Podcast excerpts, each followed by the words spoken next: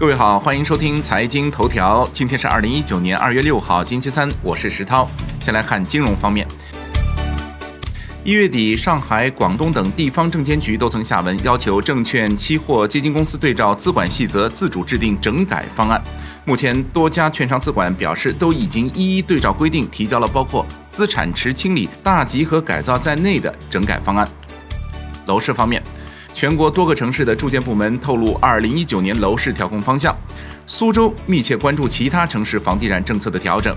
西安住房保障和房屋管理局会积极学习各地方房地产相关政策，但暂无调整限购政策计划。浙江、重庆将保持政策连续性和稳定性。天津将大力发展住房租赁市场。产业方面。美团点评外卖平台二零一九年夜饭消费报告显示，同比去年除夕外卖订单涨幅达百分之一百零七。越来越多的人青睐在除夕夜通过点外卖的方式享受与家人的团圆时光。苹果二零一九年预计发布三款新型 iPhone 手机，但是有消息表示，苹果仍然打算推出更低预算的 iPhone SE 二手机。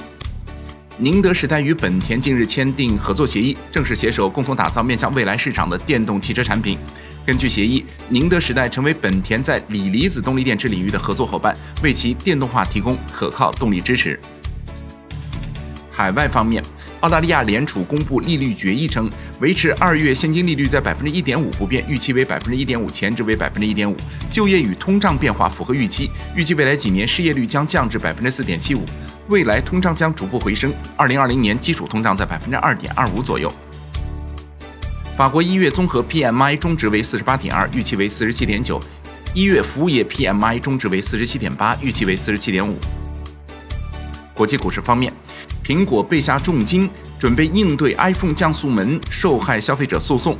从二零一七年下半年到二零一八年年初，苹果公司遭遇了降速门丑闻。根据外媒消息，苹果已经拨出了部分款项，应对降速门丑闻带来的大量消费者集体诉讼。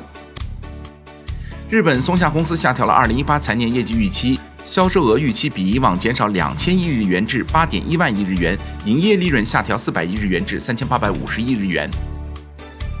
商品方面。英国石油公司 CEO 表示，今年油市将表现平衡。公司正在以每桶五十到六十五美元的油价做计划，将进行规模可观的股票回购。